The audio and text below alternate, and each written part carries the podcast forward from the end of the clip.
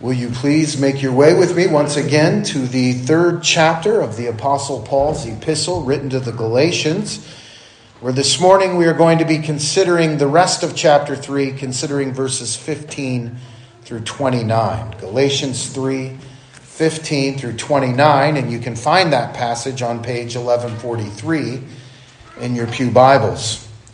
And last week we left off in what really was the middle of the third part of Paul's argument for the, justi- the doctrine of justification by faith alone. I really don't want to rehash those arguments again this morning. Just quickly, I'll summarize what we've looked at. He had clearly already called upon the Galatians to remember both his own as well as their own experiences and how they had received the good news of the gospel of Jesus Christ. He stirred up their memories, you will remember through a question. He asked them, Was it by the works of the law, or was it by faith that you saw the hand of God and the work of the Holy Spirit in your lives? He had asked them to dig down deep into their members and into their memories and remember something about God Himself. He who supplies you with the Spirit and works miracles among you, does He do it by the works of the law or by the hearing of faith? Paul has stirred their memories and called upon them to think back to that time when he came to them and he delivered to them the pure message of the gospel of Jesus Christ. When he told them that man, that is sinful man, is only reconciled to Almighty God by grace alone, through faith alone, in the Lord Jesus Christ alone. And consequently, Paul had called upon them to cease from their striving and to embrace the Lord Jesus Christ who came and put on flesh, who took their sins with him to the cross, who died in their place, who was their substitute. Though they deserved the wrath of God and only the wrath of God to be poured out upon them for each and every one of their transgressions transgressions that went directly against the most high majesty of Almighty God, Jesus Christ came and he fully satisfied the justice of Almighty God, taking that wrath upon himself in our stead. And so, as Paul is sort of jarring the memories of these Galatians about how things had happened when he originally came with that very message, he then turns their eyes to the very Word of God itself.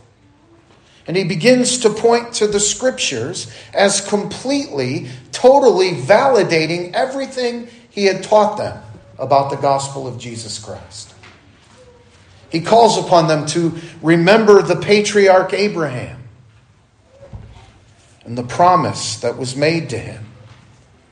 And he tells them that Abraham himself believed God. That is, he trusted God. He took God at his word. And that belief, that supernatural trust, was then counted to him as righteousness. That all of those who are of faith are the sons of Abraham. And therefore, the blessed recipients of all of the blessings of the promise made to Abraham and to his seed. Paul points to the glorious grace of the promise itself. And he again stirs up their memories about the way in which their gracious God operates in the lives of his people and how he has operated even in the past. Paul then makes that comparison between the promise and the resulting blessing of it with the law and the curse that exists because of the law. And he pushes the Galatians to see both the benefit of the promise as well as the purpose of the law so that they will wholeheartedly embrace the grace of God and never, ever again turn their backs upon the truth. Jesus Christ has redeemed us from the curse of the law, having become a curse for us, Paul says.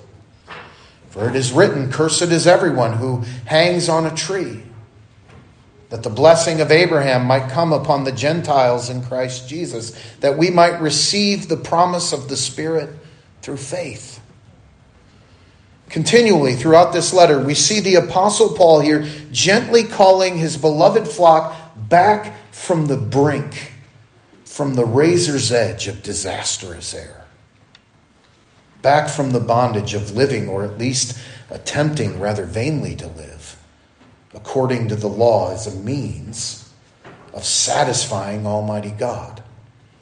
Back from that cliff's edge of self righteousness into the unspeakable joy of embracing the person and the work of the Lord Jesus Christ alone and his grace through faith.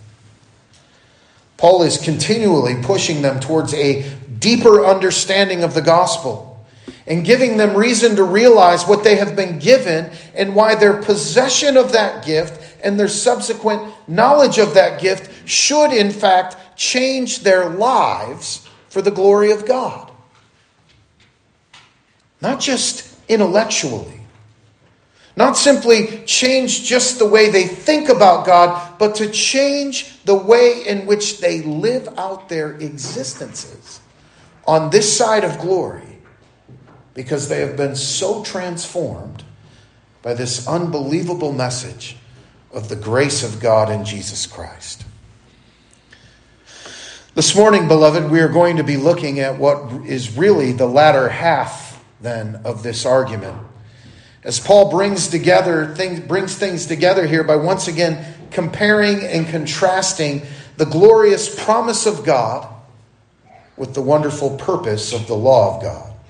And once again, I hope that we'll be challenged to think about our own lives and the self righteous behavior that all of us undoubtedly fall into time and time again as we watch the Apostle Paul, this great shepherd of the flock, obliterate the idea of our ever being found righteous, our ever being justified by the law. So it's with all that being said, I ask you that you follow along with me now as I read from the holy, inerrant, and infallible Word of God. Galatians chapter 3, again, I'll pick up with verses 15 and read through the end of the chapter ending with verse 29. Hear now the word of our Lord. This is Paul speaking. He says, Brethren, I speak in the manner of men. Though it is only a man's covenant, yet if it is confirmed, no one annuls or adds to it. Now, to Abraham and his seed were the promises made. He does not say, and to seeds as of many, but as of one, and to your seed, who is Christ. And this I say that the law, which was 430 years later, cannot annul the covenant that was confirmed before by God in Christ, that it should be that it should make the promise of no effect. For if the inheritance is of the law, it is no longer of promise, but God gave it to Abraham by promise. What purpose, then, does the law serve? It was added because of transgressions, till the seed should come to whom the promise was made. And it was appointed through angels by the hand of a mediator. Now, a mediator does not mediate for one only, but God is one. Is the law then against the promises of God? Certainly not. For if there had been a law given which could have given life, truly righteousness would have been by the law. But the scripture has confined all under sin, that the promise by faith in Jesus Christ might be given to those who believe. But before faith came, we were kept under guard by the law, kept for the faith which would afterward be revealed. Therefore, the law was our tutor to bring us to Christ, that we might be justified by faith. But after faith has come, we are no longer under a tutor. This is the word of our Lord. I'm sorry, I'm going to continue to read. For you are all sons of God through faith in Christ Jesus. For as many of you as were baptized into Christ have put on Christ. There is neither Jew nor Greek, there is neither slave nor free, there is neither male nor female. You are all one in Christ Jesus. And if you are Christ's, then you are Abraham's seed and heirs according to the promise. This is the word of our Lord, and may he always bless the reading of it. Let's pray. Heavenly Father, we are grateful this morning for the opportunity that we have every Lord's Day uh, to come before your word. We pray that you would clear our hearts and our minds of the many, many things in this life that distract us. We pray that we would give our attention to the wonderful truth of your word so that hearing it through the power of your Holy Spirit, we might be transformed by it for your glory. And we ask it, Father, in Jesus' name. Amen. Well, Paul continues to argue here upon the basis of the covenant made by God with Abraham and his seed. And he points out to the Galatians, I think at least somewhat to shame them here, that they certainly, of all people, they most certainly understand the way in which covenants work. In other words, what I'm saying is the idea of covenant is not at all lost on these folks. They know covenantal language, and they are very familiar with the way in which covenants are both enacted as well as ratified. This is not new material for the Galatians. And Paul is pointing out to them here that even if they were speaking of just some random covenant between two ordinary men here. That they would all have to agree that a covenant made between two parties is not annulled and is not added to. Again, they understand these things. There is an agreement made, and then that agreement is sealed, and it is binding. There are promises made, there are stipulations, and there are expectations. And Paul says that even with men, when these covenants are made, we all understand, they all understand they are not annulled and they are not added to. I say this was at least somewhat to their shame because though Paul is speaking with them here in terms of men, they are certainly not just talking about some random covenant made between two ordinary men here, are they? They are, in fact, speaking about the covenant of all covenants, the most important covenant ever made. They are talking about the promise, the covenant made between Almighty God creator, sustainer, Lord, sovereign Lord of the universe and all that's contained within it, and Abraham, the patriarch, and his seed. So this is far more than just some covenant. And yet, Paul makes it clear to the Galatians that even if they were just talking about any random covenant, there are expectations that they would all have regarding covenant. They would all readily agree it could not be annulled, it could not be added to. It's absolutely binding. And so, saying this, he again points them back to the context of that covenant. He says, Now, to Abraham and to his seed were the promises made. Paul again reminding the Galatians that the covenant did not just die off with Abraham, it went beyond Abraham. That is, it was not only with Abraham, it continued with his seed. It was a covenant that went far beyond Abraham and continued to the promised seed. And who is that seed? We have to ask.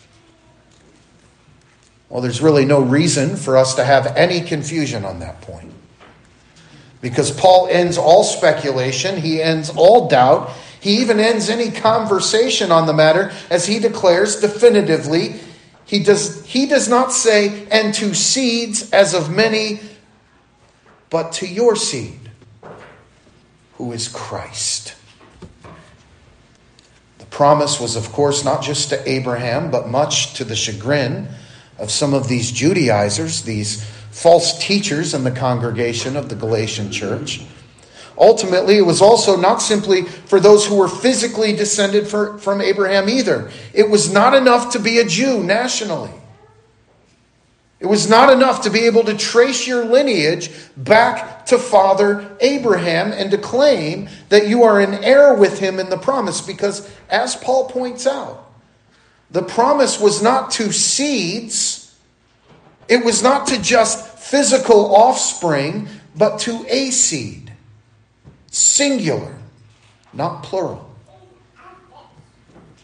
And that seed was none other than Jesus Christ, the righteous. And only those who are united with Jesus Christ by faith have any real claim at all to being an actual heir of this promise with their father Abraham. That's what Paul is saying. Just as Abraham had faith, and by that faith he was found to be righteous, so we, by faith, lay claim to Abraham as our father and to the Lord Jesus Christ as our Redeemer. But it's not enough for the Galatians to just hear that. This is, once again, the glorious message of the gospel of Jesus Christ. But the Galatians had done far more than simply lost their joy and their realization of the promise of God through Jesus Christ, the seed of Abraham, but they had been now turning towards the law of God as a means of satisfying for what Jesus Christ himself, the seed, had already fully and completely satisfied for. Paul points out the folly of this as a means of being justified before God. Beloved, we must see this.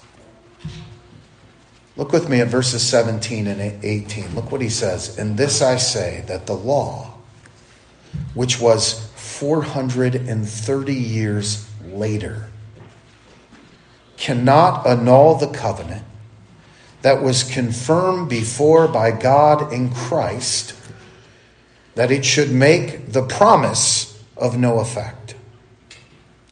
For if the inheritance is of the law, it is no longer of promise, but God gave it to Abraham by promise. So now the Apostle Paul is really getting to the heart of the matter. And brothers and sisters in Christ, we must get this if we indeed are to be people who care enough to get the gospel right. If we miss this, then the next question is really of no use to us. Paul says, Look, all of you who are now running to the law for your justification, I want you to look and I want you to consider the promise. We all agree that you cannot annul, you cannot add to a covenant. You see, this promise was made 430 years before the giving of the law. And the law itself cannot and it does not annul it. The law does not replace this covenant. Beloved, do you hear the word of God? Because we must hear this. We need to hear this. And I trust that if you are someone who struggles with self righteousness this morning, that you are either ignoring the clear teaching of the Holy Scripture or you find in the Word of God this morning tremendous, glorious, precious relief. Relief. You who live by the law, you are not making yourself an heir to the promise through your work. You are an heir when you, like Abraham, embrace the Lord Jesus Christ and his righteousness alone through faith, when you embrace the substance of the promise. Paul says this covenant was confirmed by God in Christ, and that which comes 430 years later in no way, shape, or form annuls the promise.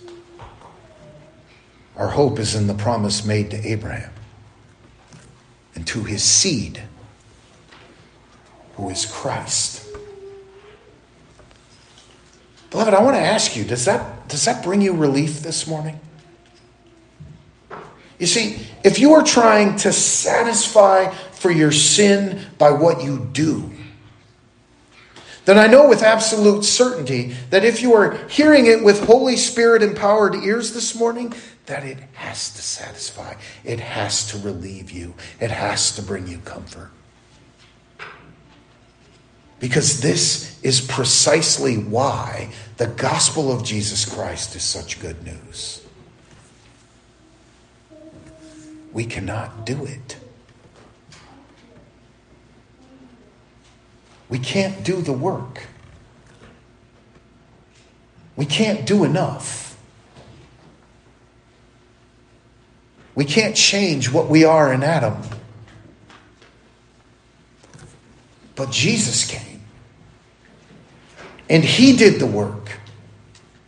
And what we desperately need is faith faith that God graciously gives through his grace as a gift.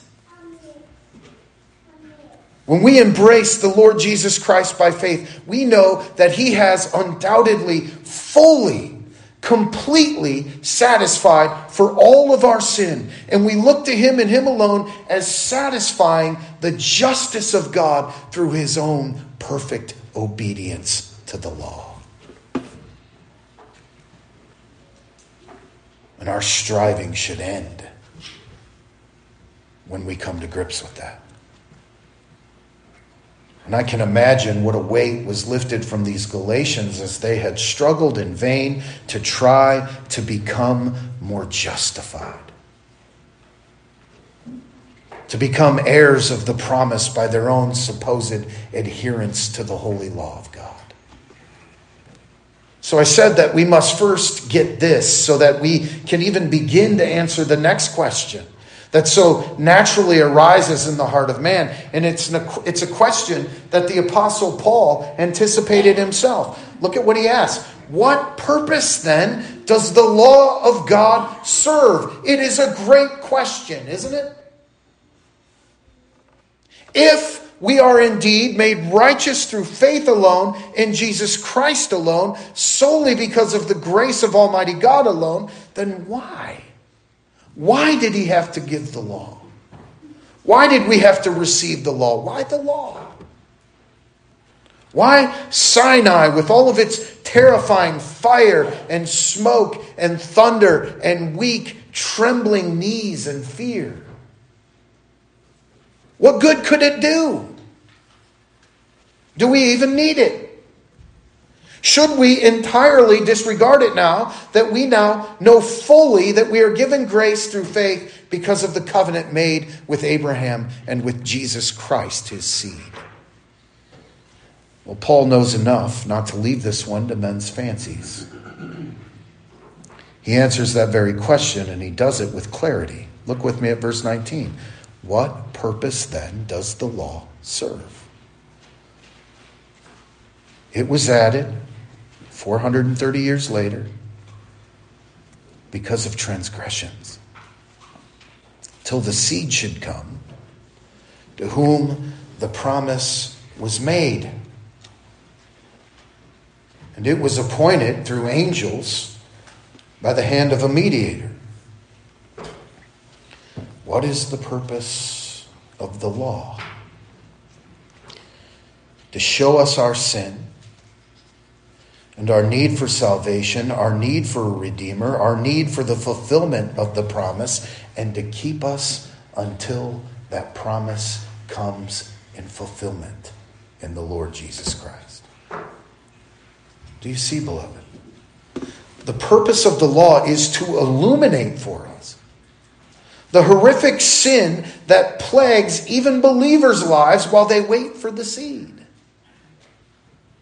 The law prepared the way for the coming of the Lord Jesus Christ.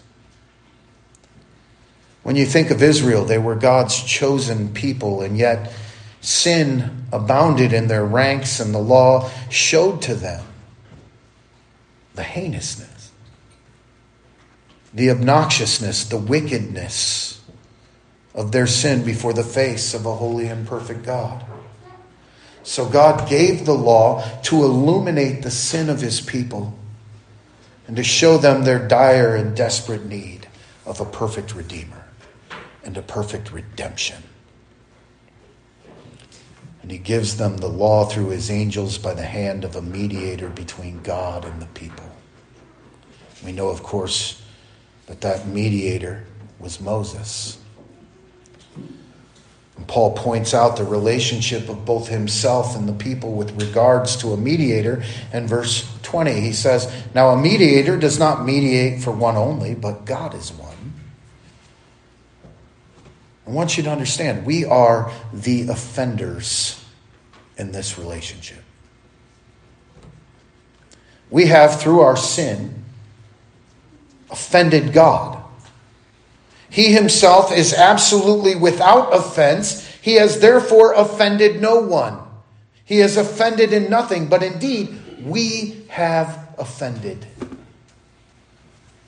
And our offense is such that God cannot and will not overlook it. And we can do nothing to atone for it.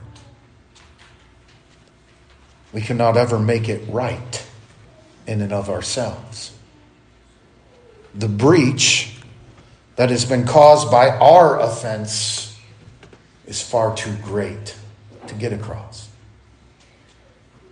So we are at discord with God from the moment we come into being. Beloved, you can see the dilemma, right? God cannot overlook our trampling of his law. We can do nothing on our own to ever make it right again. We cannot close that breach. We cannot bridge that gap. But Jesus Christ has set himself as a mediator between two parties that are infinitely separated. By the grace of God, he has brought them together again. He has reconciled them. Paul puts it this way in his letter to the Colossians in chapter 2, verses 13 and 14.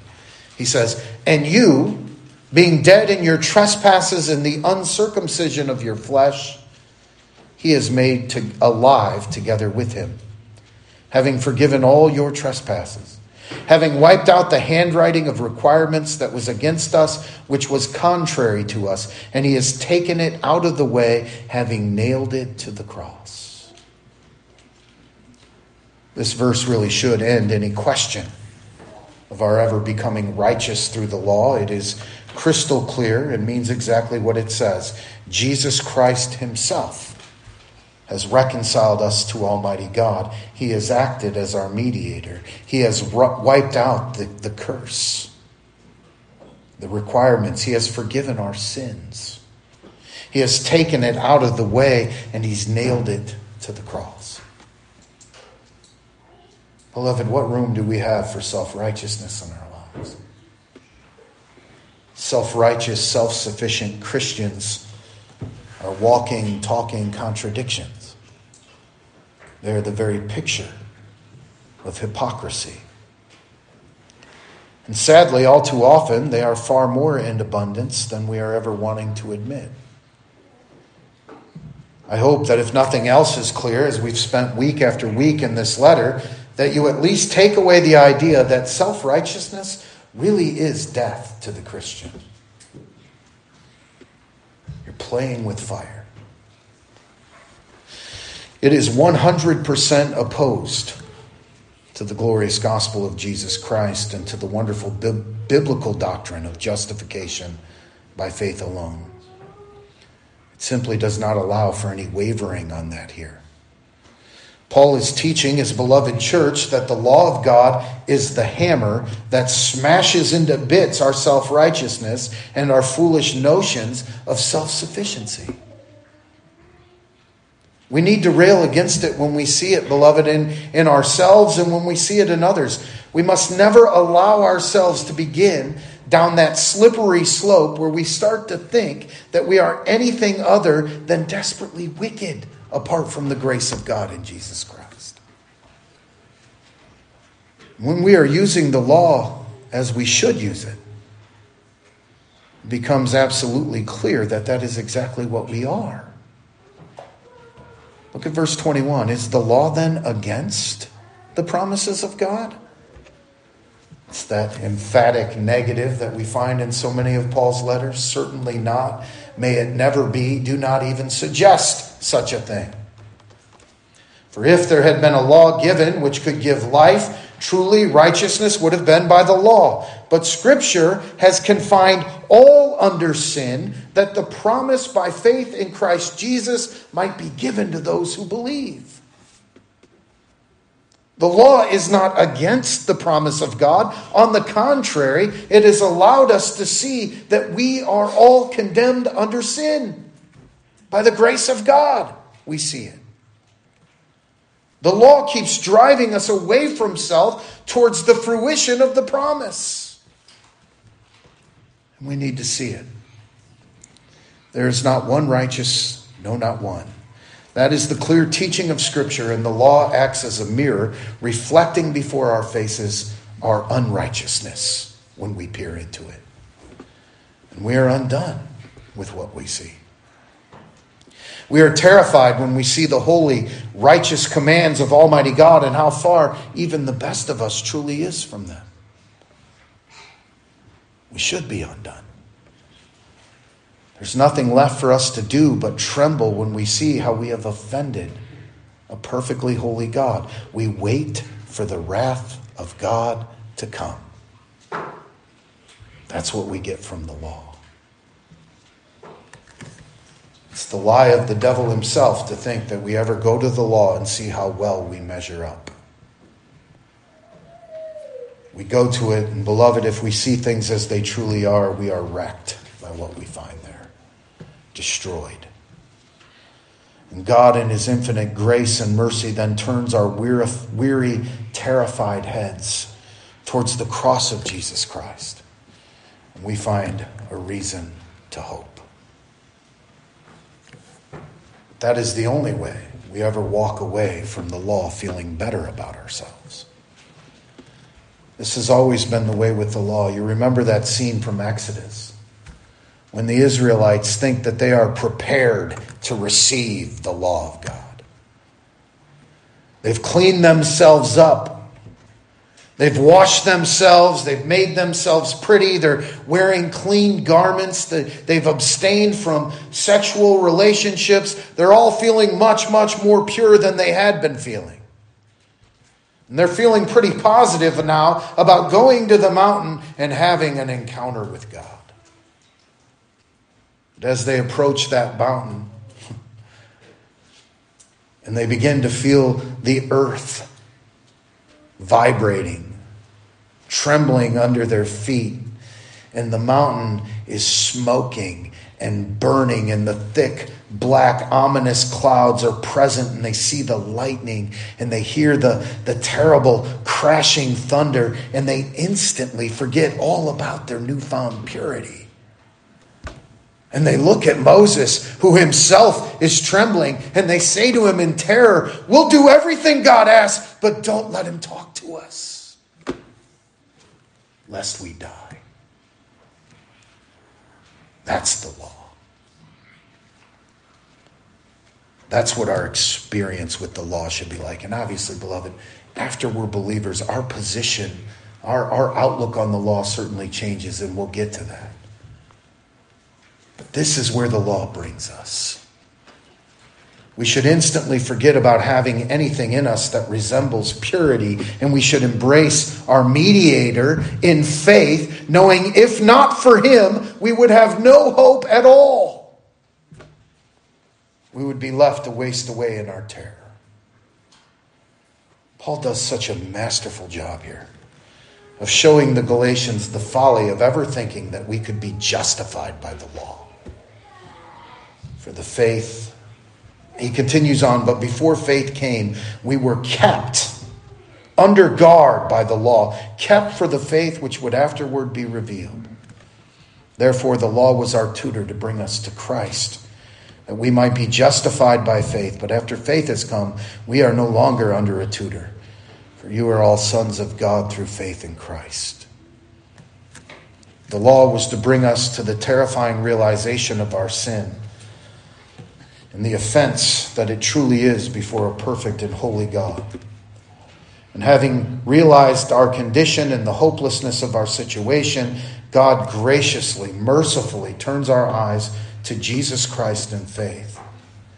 We're no longer in need of a tutor or a guardian because we have become the sons and the daughters of the Most High God in Jesus Christ.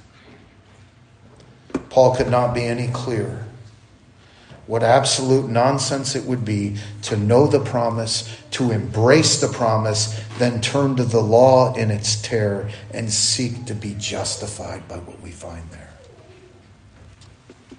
The only thing we can do, the only thing we can hope to find, is the end of our striving, the end of our arrogance and ever believing that we could somehow measure up to God's standards. There we find the death blow dealt to our tiny, pathetic little kingdoms of one, kingdoms of self, in order that we might live in the majestic beauty of the kingdom of God. Paul points out again that we are not recognized by God because of our tie to Abraham as our physical father, but because of faith in Jesus Christ, the seed to whom the promise was made. As many of you, as were baptized into Christ, have put on Christ. United to him by faith, you're wearing his perfection, his holiness, his righteousness. There is neither Jew nor Greek, there is neither slave nor free, there is neither male nor female, for you are all one in Christ Jesus. Then you are Abraham's seed and you are heirs according to the promise. The definition of who we are should absolutely flow out of our relationship to the Lord Jesus Christ through faith in Him and in Him alone, and from nothing else. If you are someone searching the world over for your identity this morning, your search most certainly can and indeed should end here. Our identities are rooted in Jesus Christ. We are sons because of him. We are righteous because of him. We are heirs of the promise because of him. Abraham is our father. We are heirs together with Jesus Christ and all the blessings of the covenant because of him. We are here this morning to worship because of him, because of his deep love for us. Beloved, we must understand it. As we continue to work through this amazing explanation of what it is that justifies us before God, written here by the Apostle Paul under the inspiration of the Holy Spirit, I pray that our hearts will be filled with purpose that directs us as we worship. I pray that you too will see the grace of God in our salvation through faith in Jesus Christ and Him alone as truly completely amazing. And I pray that the lives of our congregation will be affected by the good news of the gospel of Jesus Christ. And we will never be content to let this faith just be another thing that we do in our pursuit of the so called good life. I pray, beloved, that we would see it as the Apostle Paul did never being able to remain silent when this message would dare to be compromised, never being able to stop the tears of joy that well up in our own eyes when we begin to see the way and the full extent to which Almighty God loves His church in Jesus Christ. Amen.